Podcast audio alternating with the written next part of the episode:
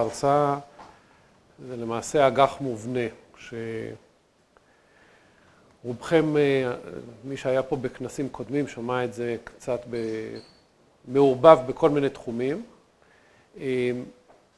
מה שאני חשבתי איך להעביר לכם את הנושא הזה, ניסיתי לבנות את זה בצורה של בעיה, איזושהי בעיה שאנחנו רואים לנגד עינינו, ופתרון. עכשיו, התחום הזה בישראל הוא מאוד מאוד לא מפותח, ואני רוצה להסביר לכם מה קורה בעולם, מה אנחנו חושבים שנוכל לעשות כמו משקיעים אמריקאים, אירופאים, ואיזה בעיה אנחנו רואים בישראל שבכלל מביא את זה לדיון על התחום הזה. אז אני אכנס לנושא הזה בהדרגה ואנסה לעשות את זה פשוט. ברור לי שמדברים על אג"ח מובנה, אז החשש הראשון שמדברים, חושבים 2008, משבר, לא יודעים מה קונים, וצריך להסביר בדיוק מה, איפה אנחנו נמצאים היום ומה זה שונה ממה שהיה ב-2008. הטבלה הזאת, אולי אתם לא רואים אותה טוב, אבל היא בסך הכל דף מידע שמראה לכם את התשואה שניתן להשיג בשוק האגרות חוב בישראל. מה שאני מדבר בכלל בהרצאה הזאת זה על אגרות חוב, אני לא מדבר על מניות בכלל. אני חושב שזה רוב הכסף שחוסכים גם בתחום הפנסיוני וגם בתור משקיעים, ופה יש בעיות מאוד לא פשוטות. אז אתם לא, אולי המספרים לא כל כך ברורים בצילום, אבל אתם יודעים שהתשואה שאפשר להשיג באגרות חוב בשוק הישראלי זה בסביבות בין תשואה של אחוז לשניים. על אגרות חוב מדורגות, הטלבונדים, זאת התשואה שמדובר עליה. כשאנחנו עוברים לשווקים בחו"ל, אז המספרים על אגרות חוב מדורגות, זה מה שמופיע פה, על אגרות חוב מדורגות אפשר להגיע לתשואות של שלושה אחוז, ולאגרות חוב בדירוגי אשראי נמוכים מגיעים בין לחמישה לשישה אחוז.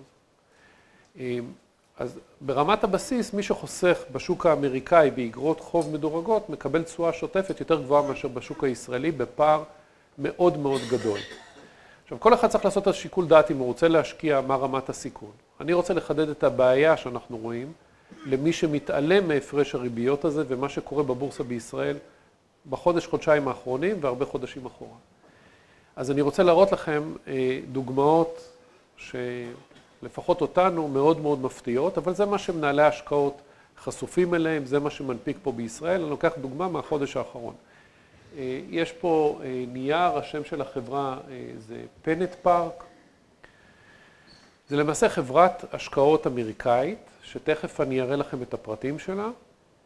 מה שמופיע לכם פה זה הדירוג אשראי שלה, וזו הנקודה שאני רוצה להתחיל את ההרצאה. מופיע לכם פה למעלה, זה דירוג של מעלות, איי מינוס. איי מינוס זה דירוג אשראי מאוד מאוד גבוה.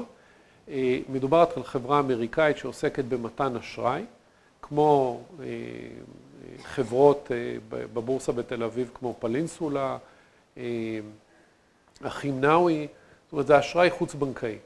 חברה אמריקאית שכל פעילותה בשוק האמריקאי באה לפה והנפיקה חוב וגייסה 580 מיליון שקל. עכשיו, השאלה מי הקונה של ה-50 מיליון שקל, 580 זה הרבה מאוד כסף, אז בגדול זה קרנות נאמנות. קרנות נאמנות קונות את המוצר הזה כי הם קיבלו סחורה מאוד מאוד טובה של 580 מיליון שקל שאפשר לקנות אותו בדירוג איי. מה הריבית שאנחנו בתור חוסכים מקבלים להנפקה של איי בישראל? מדובר פה על סדרה דולרית שהונפקה בריבית של 3.83. פה יש לכם את המניה של החברה, זה למעשה קרן שמי שהיה פה בהרצאות קודמות, אז מכיר ויקל שנקרא BDC, Business Development Company, חברות שנסחרות כקרן, כמו קרנות ריט שנותנות אשראי ונסחרות כמניה. זאת המניה, עוד מעט המניה הזאת תהיה מונפקת בקרוב בישראל. היא תהיה מונפקת ברישום דואלי, אבל תסתכלו על החדשות פה, מה שהיא מדווחת פה למעלה, למטה, שהיא גייסה 140-138 מיליון דולר בישראל בריבית 3.83. אני מזכיר לכם, זאת חברה אמריקאית לחלוטין, אין לה שום דבר בישראל, אין לה שום פעילות בישראל, אין לה בעלי מניות בישראל, אין לה שום זיקה. והיא באה לפה וגייסה 138 מיליון דולר. עכשיו, השאלה למה היא עשתה את זה. מה מסביר את זה שהיא קיבלה פה תשואה של 3.83? זה חוב דרך אגב דולרי, זה לא בשקלים, אין פה הפרשי מטבע. ולא מדובר על חברה רעה, זאת לא חברה רעה, זאת חברה טובה, אבל אם תסתכלו על השווי שוק של המניה, מדובר פה על שווי שוק, היא נסחרת ב-500 מיליון דולר, שבארצות הברית זה בכלל לא, זה, זה לא ב... זה, זה ממש חברה קטנטונת. ומה שלטעמנו מסביר את הדבר הזה, זה פשוט ריביות מאוד נמוכות בישראל וריצה אחרי כספים. זה הפורטפוליו, זאת אומרת, החברה עצמה, אני לא אומר כרגע, אין לי שום דבר רע להגיד לגבי הקרן, זאת קרן שהנתונים שלה נותנת הלוואות ל-80 חברות, והיא עושה את זה בדיוק כמו קרן ריט, יש לה איזשהו מינוף, יש לה רגולציה כמו קרן ריט, תשואה דיבידנד של 8%, 9%, כמו כל תעשיית ה-BDC שמתעסקות באשראים אה, סולידיים.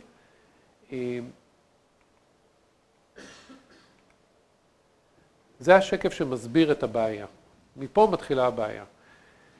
זה שקף, אתם יכולים, אתם מוזמנים לעשות את החיפוש הזה בעצמכם, תיכנסו לאתר של S&P העולמית, לאתר של מעלות, ואז אתם רואים את הטבלה שהיא מקור הבעיה של החוב הישראלי, בסיטואציה שאנחנו נמצאים בו כרגע.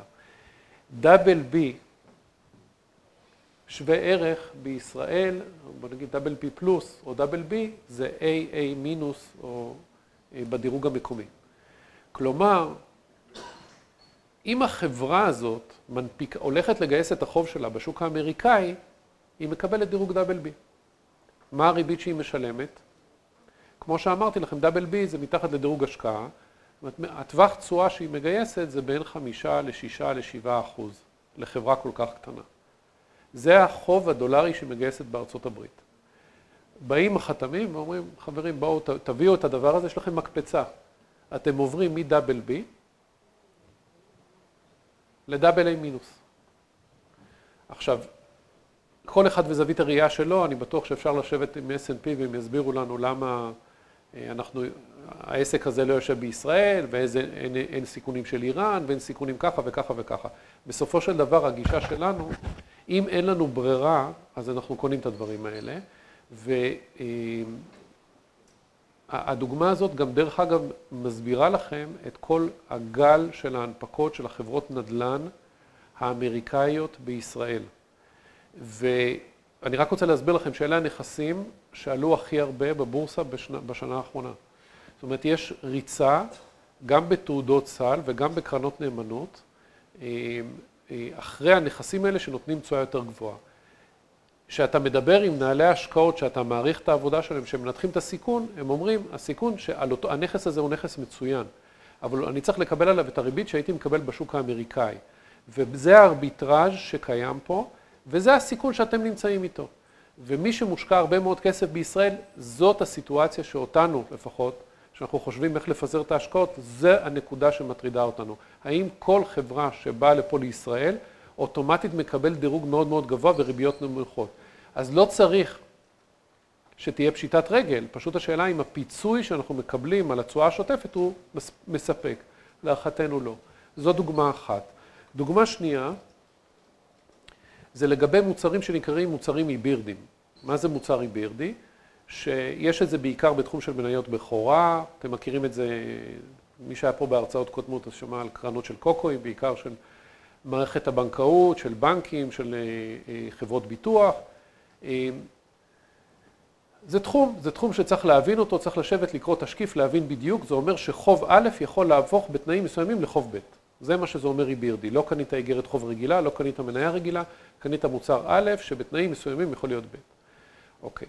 עכשיו, איך, זה, איך אנחנו רואים את זה שאנחנו באים לבדוק קרנות נאמנות או ניהולי תיקים בישראל? אנחנו מסתכלים, קודם כל נצא בעולם. אני רוצה להראות לכם עכשיו דוגמה למניית בכורה. עזבתי את העולם החוב, אני רוצה להראות לכם מניות בכורה. מי שמשקיע בעולם במניות בכורה, בפיזור מאוד רחב, על תעודות סל, בסקטורים מאוד מגוונים, עם מאות ואלפי ניירות ערך, מקבל תשואה מפוזרת, תשואה לפדיון של משהו כמו חמישה, חמישה, שישה אחוז, כל עוד אין איזשהו משבר ודיפולטים. זה סיפור של הנפקה מהחודש האחרון, אה, של חברה בשם סים קומרשל, שזה קרן ריט של ישראלים לשעבר, אה, שהנפיקו פה קרן ריט מאוד מצליחה בשוק האמריקאי. אני רוצה רגע להפנות את זה המניה שלה, היא נסחרת בנסדק. גם פה יש פה הודעה לבעלי המניות שהם הצליחו לגייס פה בשוק הישראלי. אני חושב שהם גייסו 800 מיליון שקל, משהו כזה. ומה שהם הנפיקו, זה המסחר במניה. השווי שוק של המניה הוא בסביבות מיליארד דולר, והמסחר במניות הוא 5,000 ערך נקוב. זאת אומרת, יש מסחר מאוד מצומצם במניות, ותכף תבינו למה הפקטור הזה הוא חשוב. מתוך אתר הבית נכנסנו לראות כמה, היא באה, הכוונה שלה זה לגייס הון. אז זה העלות מתוך הפרזנטציה שלה, כמה כסף עולה לגייס הון, כמו שעופר אמר לגבי הקרן ריט שלהם. קרן ריט רוצה לגייס כסף, יש לה כמה אלטרנטיבות. או להנפיק חוב בתשואה של 4-5 אחוז, או מניות בכורה בתשואה של קרוב ל-6 אחוז, או מניות שכמובן זה הדילול הכי, הכי, הכי גרוע לבעלי המניות, שזה כבר תשואה דו-ספרתית. זה מתוך האתר בית שלהם. עכשיו בואו נעבור למה קורה בהצעה בישראל. זה השקפים שלהם להצעה, תיכנסו לאתר מאיה, תראו בתוך הבורסה, הם מציעים לציבור הישראלי לקנות אה, מניית בכורה, לא לקנות את המניה, אלא לקנות, לא את הקרן ריט עצמה, אלא לקנות מניית בכורה של אה, אה, קרן ריט, שזה תחום מאוד פופולרי בשוק הזה בארצות הברית. הם מציעים תשואה של חמישה וחצי אחוז דולרי. כלומר, הם גייסו פה פחות או יותר בתשואה שהם מגייסים בארצות הברית, אז לכאורה אין לנו בעיה, בניגוד לדוגמה הראשונה שאמרתי. אלא שקוראים את הפרטים פה אה, של התנאים, מדובר פה על מכשיר שמחלק דיבידנד פרמננטי, אבל יש לו זכות, פה כבר אנחנו מתחילים להגיע לעולם מוזר כזה, שיש לו זכות אחרי חמש שנים, אתם יכולים בתור משקיעים, אבל גם הוא יכול לעשות המרה כפויה של המניות בכורה למניות רגילות, אוקיי? זה אומר, עכשיו, הפנה את תשומת ליבי, אנחנו לא הסתכלנו על... המקדם לא חשוב, יש לו מקדם שהוא, שהוא קבע אותו. השאלה היא, האם אנשים שקונים את הנייר, שהם רואים תשואת דיבידנד של חמישה וחצי אחוז, יורדים לרזולוציה הזאת. ואני אומר לכם שלא, לא יורדים. זאת אומרת, אני רוצה לקנות, אני יכול לקנות או את, המניה עצמה, או את מניית הבכורה. למה לי להיכנס לתוך איזשהו סיפור שמלכתחילה בעוד חמש שנים אני צריך לשבור את הראש מה... לעבור. יש, הם מבטיחים לי שאני אקבל שווה ערך, אבל אני רואה שבמניה עצמה אין נזילות. אז יש לי פה איזה סוג של, עכשיו הפנה את תשומת ליבי, אחד המנהלים ששאלתי אותו למה קונים, אז הוא אמר, אנחנו לא קונים את זה, אבל רואים מי קונה. אה, ורואים שיש, גייסו 800 מיליון שקל. זה לא צחוק, זה הרבה מאוד כסף. אה, אז אנחנו רואים את המגמה הזאת, אנחנו חושבים שהמגמה הזאת היא מאוד חמורה, זאת אומרת, שוב, לא בגלל שהחברה לא טובה, החברה היא אה, טובה. אנחנו רק חושבים שמסתתר פה איזשהו משהו שאתם בתור משקיעים, אין לנו ספק שאתם לא ערים לזה, אתם לא מודעים, אתם לא רואים את זה, אתם קונים קרנות נאמנות, אתם קונים ניהולי תיקים, אתם לא רואים את ה-underlying assets, והרבה פעמים מה שיקרה זה שתבואו למנהל השקעות ותגידו למה לא עשית תשואה, ויגיד לך אבל המתחרה קנה את זה. הפרטים פה הם חשובים כי זה מה שקורה כרגע בשוק הישראלי, בגלל שהריבית הבסיס בטלבונד היא בסביבות תשואה של אחוז שניים. ומתחילים להגיע הנכסים האלה שאלה נכסים קצת יותר טובים, אבל יש נכסים שהתפוצצו בפנים במשבר הבא, וצריך מאוד להיזהר. אז זו... קרנות נאמנות. אתה יכול להיכנס, לראות מי נכנס, זה 800 מיליון שקל.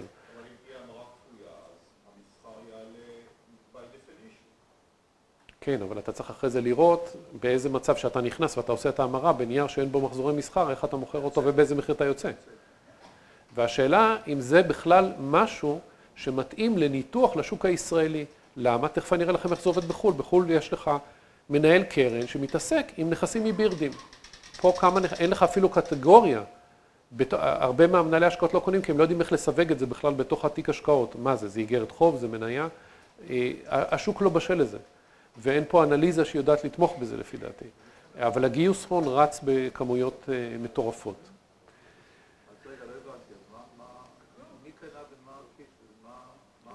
הרעיון הוא של ללכת, הנכס הזה לפי דעתנו לא מתאים לשוק ההון הישראלי. אין מי שיודע לנתח אותו. הנפיקו, גייסו 800 מיליון שקל. קרנות נאמנות, ישראליות. כן. יש להם כסף, הם קונים בהנפקה. אני, אני חושב, עם המנהלי ההשקעות שאני חושב שהם מבינים, הם אה, לא קנו. והם אמרו לי שהם יקנו את זה רק במחיר הרבה יותר נמוך. לא דיברתי עם אלה שקנו. אז יכול להיות שתדבר עם אלה שקנו, אתה יכול לראות את הרשימה, תשאל אותם למה הם קנו ויסבירו לך. אני בספק, אם היית רוצה לראות בשעת משבר, לשבת על הניירות, להגיד זה מה, ש... זה מה שאני רוצה להחזיק. אוקיי. אה,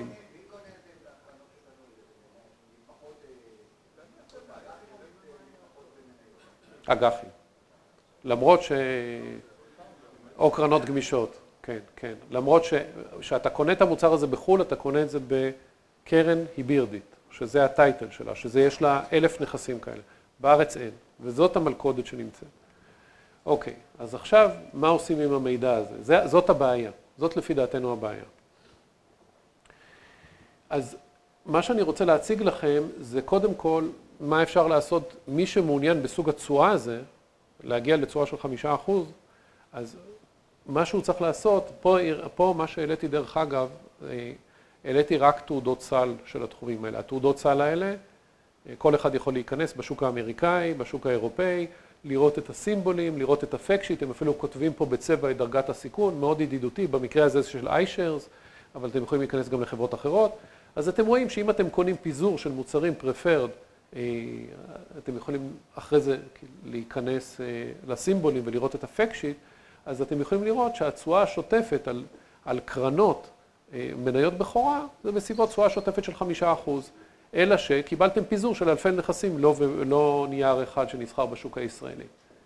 אותו דבר, מי שלא מכיר, אין את זה בישראל, לא, לא מכיר מהקרנות ריט הישראליות, אבל בחו"ל יש מניות בכורה לקרנות ריט. במקום הקרן ריט יש לה גם מניות בכורה, וגם את זה אפשר לקנות. העניין הוא שאתה קונה תעודת צה"ל, שיש בה פיזור של אלפי קרנות ריט עם תשואה שוטפת של חמישה אחוז. אוקיי, עכשיו אני רוצה לעבור לחוב מגובה, זאת אומרת, עד עכשיו הצגתי את הבעיה, ועכשיו אני רוצה להציג סוג של, מה שאנחנו חושבים שהוא סוג של פתרון בתחום הסולידי. יש לכם פה דוגמה של בית השקעות אמריקאי, בכל בתי ההשקעות הגדולים בעולם. אנחנו רואים את אותה מגמה, שמה שמשוייך למדדים, מה שאתם מכירים בתור מדדי האג"ח, הוא מפוצל ל-30 אחוז, זאת אומרת חלוקה בין אגרות חוב מדינה, שזה 30 אחוז אג"ח מדינה, לבין אג"ח קונצרני, שזה אגרות חוב מדורגות ולא מדורגות. זה העולם, עולם הבנצ'מרקים, מיום הקמת הבנצ'מרקים, שם הוא טבוע. אלא שהעולם מאוד השתנה. העולם השתנה והיום תיקי השקעות בעולם, מה שאני מראה לכם, אתם יכולים לראות בכל בית השקעות אמריקאי, איך הוא מתייחס רק למודל של ה-fixed income, איך, איך מפזרים את ההשקעות בעולם של החוב. ומה שמופיע פה, זה שלמעשה יש עוד נתח של, של 36 אה, אחוז שהולך וגדל, שזה אג"ח מגובה נכסים. שהוא מצמצם את הקטגוריה של אגרות חוב המדינה ומצמצם את החלק של האגרות חוב הרגילות, האגרות חוב המדורגות והלא מדורגות. בסדר? אז קודם כל מה שאנחנו מקבלים, אנחנו מקבלים פיזור הרבה הרבה הרבה יותר רחב ממה שהיה קודם. עכשיו, למה זה מגיע? בצורה מאוד פשוטה, כבר הראינו את זה הרבה פעמים, בהרבה שקפים, בהרצאות גם שלנו וגם גופים אחרים, הבנקים לאט לאט יוצאים ממתן אשראי אה, הם צריכים להקטין את המאזנים שלהם, ולמעשה מי שנכנס וממלא את מקומם זה הגופים המוסדיים, והגופים המוסדיים האלה למעשה אחרי זה מוכרים את זה בשוק המשני, את הדברים שהם קונים. הכל זה למעשה הלוואות שיוצאות מהמערכת הבנקאית בתור מסננת. רק כדי להראות לכם את ההתפתחות, אה, בגרף האדום, אה, זאת אומרת מה שאתם רואים פה זה את הגודל של השווקים האלה אה, בעשור האחרון, יותר מאשר עשר שנים, ומה שמופיע לכם למעלה, השתי הקטגוריות המובילות, זה מה שנקרא Bank Loans ומה שנקרא CLOs, שדיברנו על זה הרבה פעמים. בגדול, מדובר פה על אשראי של קונצרנים, של תאגידים גדולים שעוברים דירוגי אשראי ויוצאים במערכת הבנקאית למסחר משני באמצעות גופים פיננסיים. הרבה פעמים החוב עצמו עדיין ממשיך להתנהל במערכת הבנקאית והדירוג הוא, הוא דירוג זהה. מה שמעניין בזה זה הנפח. מי הקונה? המשקיעים. עכשיו, אני רוצה להראות לכם רק את הטבלה שחשוף, שאתם רגילים להסתכל פה, שפותחים, אנחנו עושים את זה בעצמנו, נכנסים לבורסה, רואים את הטלבון, רואים את האג"ח המדורג, תשואות יתר ואת הממשלתי. בחו"ל שפותחים את זה, מה שמסתכלים זה אגרות חוב מדינה, אגרות חוב מדורגות investment grade, ואז יש עוד תת קטגוריות. יש מה שנקרא MBS, אה, אג"ח מגובה משכנתאות, אג"ח אה, משכנתאות מסחרי זה CMBS, ABS זה Asset Back Securities, אג"ח מגובה נכסים, ואז יש את ה-corporate high yield ואג"ח מוניציפלי. כלומר, הטבלה היא טבלה הרבה יותר רחבה ממה, שקי... ממה שהיה פעם, ובטח מה שקיים בישראל. עכשיו, כמובן שיש מה הייתה התשואה החודש ומה התשואה מתחילת שנה, אבל קודם כל יש את האפשרות לפזר את ההשקעות בצורה יותר טובה. עכשיו, צריך לצאת, צריך להבין שאין פה קטגוריה שאין בה סיכון.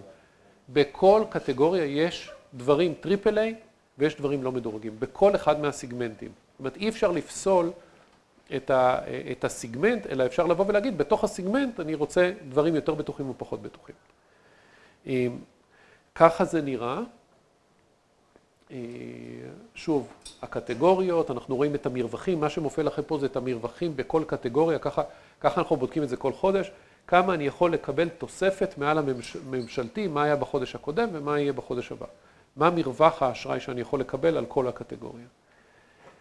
אני רוצה לחזור ולהסביר לגבי, אה, אה, על מה למעשה מדובר פה, מה זה senior loans לבנק loans, זה למעשה שיש לנו את, ה, אה, את הפירמה, יש לה כל מיני חטיבות הון, זאת אומרת יש לה את הרכיב של המניות, יש מניית בכורה, יש חוב לא מובטח, שזה בדרך כלל אגרות חוב שמנפיקים בבורסה שאין בהן בטוחות, לעתים יש אגרות חוב עם בטוחות, אבל הבנק לון זה למעשה לרוב זה הלוואות שיצאו, אותו נתח של האשראי שיצא מהמערכת הבנקאית, לרוב הוא בריבית משתנה והוא עם בטוחות. הבטוחות זה הנכסים השוטפים של החברה, אה, החייבים, אה, יש פה רשימה של דברים, בגדול זה כל הנכסים השוטפים בשעבוד, אה, ושעבודים שוטפים. ככה שאנחנו מקבלים נכס שהוא יותר בטוח, בריבית משתנה, ועם פרמיות יותר גבוהות, עם תשואה יותר גבוהה.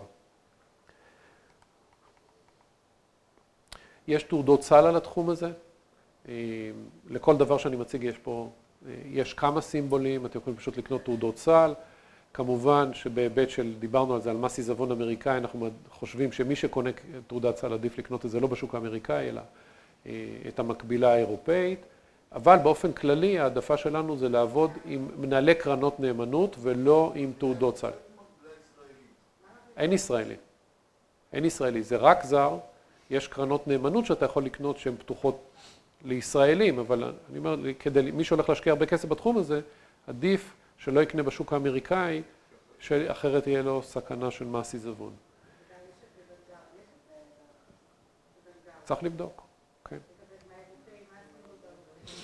לא, לא נכנס לרזולוציה הזאת. CLO, אני אסביר מה, אני רוצה להסביר עוד פעם מה זה CLO, כי יש הרבה מכשירים של CLO שהם דומים לזה.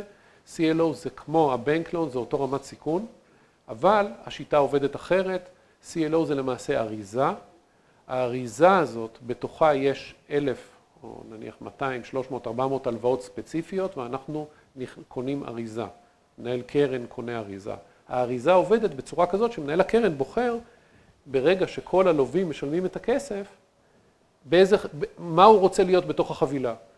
האם הוא רוצה להיות triple A, האם הוא רוצה להיות triple B, B, זאת אומרת, יש את כל הדירוג האשראי.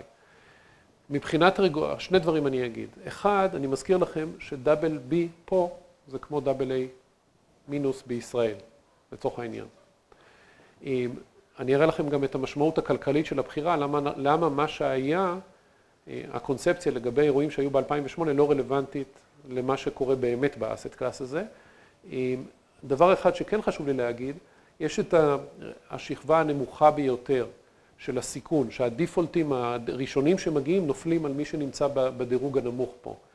היום, בגלל שהנכסים האלה גדלו לממדים מאוד מאוד גדולים בעולם, יש רגולציה על התחום הזה בארצות הברית, שאומרת שהבית השקעות שמתפעל את ה-CLO צריך לשים חצי מהסיכון בהון עצמי של הנוסטרו שלו פה.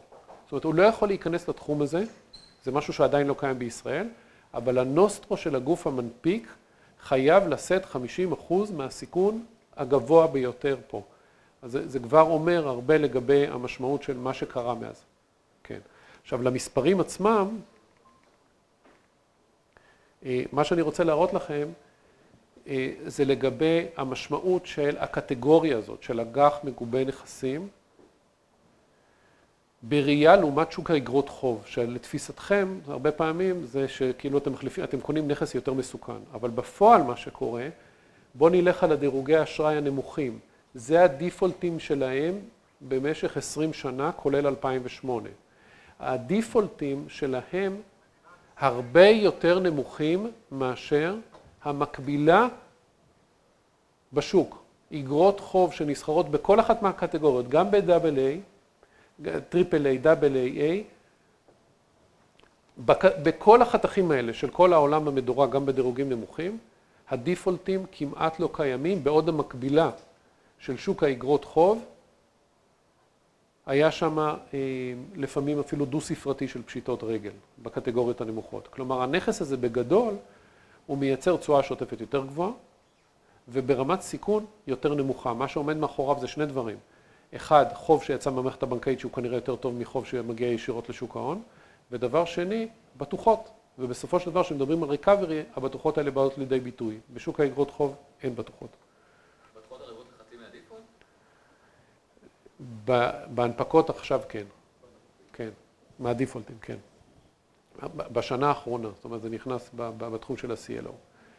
אה, זה המבנה המשפטי, זה נראה קצת מלחיץ, אבל בגדול, מה שעשו פה, עשו איזשהו תהליך, זה, זה איך שבונים את מי שמכיר את זה, זה למעשה מוציאים מחברות את התזרים מזומנים, מנפיקים איזשהו נייר שהוא מגובה נכסים, יש נאמן, הנאמן דואג שהתקבולים מהנכסים ייכנסו קודם כל לחשבון הנאמנות לפני שהם עוברים לחברה. אתם יכולים להיכנס לאתר של מדרוג, לאתר של מעלות, ממש יש שם הסבר מפורט אה, אה, איך הדברים האלה עובדים. הנכסים האלה, אה, למרות שבישראל אין הרבה כאלה, בחו"ל יש, יש הרבה. שוב, יש גם תעודות סל על התחום הזה, לכל אחת מהקטגוריות, למשל מה שפה כתוב CMBS, זה commercial, זאת אומרת, זו הלוואה שהיא הלוואה מסחרית כנגד נכס. בדרך כלל, מה שמונפק בתור תעודות סל סחירות, זה הקטגוריה הגבוהה. זאת אומרת, אם אני אסתכל פה על הדירוג, אתם תראו שמה שמופיע פה זה triple A. לוקחים, בדרך כלל מה שמנפיקים זה את, ה, את, ה, את השכבות העליונות, אז בשכבות העליונות אפשר להגיע לתשואה שוטפת, לפי מה שרשום פה, 2.74. זאת התשואה השוטפת על הלוואות triple A מגובה נכסים. יש קרנות נאמנות שהן יורדות לא רק ל triple A, ושם אפשר לקבל תשואות כמו שקונים קרן נאמנות קונצרני לכל דבר ועניין. סליחה? זה משכנתה, משכנתה על נכס מסחרי. ואז אתה לא חשוף לפעילות העסקית של החברה, אלא רק לנכס ולבטוחה. אוקיי. אותו דבר יש, על, יש נכסים שנותנים תשואה קצת יותר נמוכה, שאלה אה, למעשה אשראים שנסחרים, כל אלה זה, אני, מה שאני אומר לכם, זה דרך אגב זה תעודות סל, אני לא מדבר על קרנות נאמנות פה, אבל מדובר פה על, רק על אגרות חוב מגובות בטוחות של נכס מסחרי שמושכרות רק לתאגידים ממשלתיים, גם זה יש, שזה למעשה אה, אה, נכס עוד יותר בטוח שמשלם תשואה טיפה יותר נמוכה. דבר אחרון שאני רוצה להראות זה למעשה גם את העולם של, ה, אה, של המשכנתאות. שדיבר אה, אה, רמי דרור על, על השקעה בקרן של P2P, שהמקבילה של זה בעולם השכיר בצורה יותר נמוכה, זה פשוט שקונים את המשכנתאות של אותם אנשים. זאת אומרת, לא, קונים, לא נותנים הלוואה לשיפוץ נכס או לאשראי ללא בטוחות, אלא פשוט יש אפשר ללכת ולקנות קרנות, תעודות, גם תעודות צה"ל, אבל גם קרנות נאמנות, שבתוכם יש אלפים ולפעמים מיליוני משכנתאות, שהמשכנתאות האלה, מה שעומד מאחוריהם זה אותו יכולת דירוג אשראי של, שהוצגה בהרצאה הראשונה, וגם הבטוחות, שזה הנכסים עצמם. אני רק אראה לכם שהדבר הזה, למה זה עובד בעולם? מה שאתם רואים פה זה מה קורה בישראל. אלה העסקא, העסקאות, זאת אומרת, כדי שתרגישו יותר בנוח עם האסט קלאס הזה, כדי להבין אותו, זה, זה בישראל. בישראל באו הבנקים ומכרו למוסדיים תיקי משכנתאות של אה, לקוחות ישראלים. הלקוחות משלמים לבנק פועלים לאומי ובנק מזרחי, אבל הבנקים מחזיקים את זה, אבל הם מכרו את התקבולים החוצה להראל, מנורה ו... ומגדל. עכשיו, הבנקים ממה הם נהנים? הם לא יכולים להגדיל את המאזן שלהם, לכן הם מוכרים את זה החוצה. זאת אומרת, הם נהנים מהעמלות, מכל לקוח ש... ש... שהם נותנים לו משכנתה, הם לוקחים גם עמלה של פתיחת תיק, עריכת מסמכים, כל הדברים האלה, אז לווה חדש תמיד מרוויחים יותר. הם משחררים את ההון החוצה. המוסדיים קונים את זה, ומתי יהיה פה שוק בישראל? מתי שהראל, מנורה וירצו ללכת ולהנפיק את זה בשוק הישראלי כדי שיהיה להם עודף בעצמם. אז בעולם זה כבר קיים, בישראל זה ראשוני, אתם תראו את זה בטח בעוד כמה שנים גם קורה בישראל, ברגע שהם יתחילו למכור את זה. אז מה שעומד מאחורי הדבר הזה, נניח אנחנו היינו משתתפים בדבר הזה, היינו קונים תיק של מגדל, שבתוכו יש כנראה מאות אלפי אנשים שלקחו משכנתאות והיינו נהנים מהמרווח. זה לא הסאב פריים, אלא הפוך. ממש לא דומה, זה בדיוק הפוך. לא, לא, לא. פה מדובר בדיוק הפוך, שאתה מקבל את הבטוחה ועברת את החיתום. בסאב פריים לא היה לך לא בטוחה ולא חיתום. ככה זה עובד, בדיוק בשיטה הזאת, ו... והתמונה שיש לפחות בארצות הברית זה שלאורך שנים גם איכות בגלל השיפור במצב הכלכלי, גם הדירוג של הלווים הולך ומשתפר. זהו, סיימתי פה, אם יש שאלות, אני אשמח.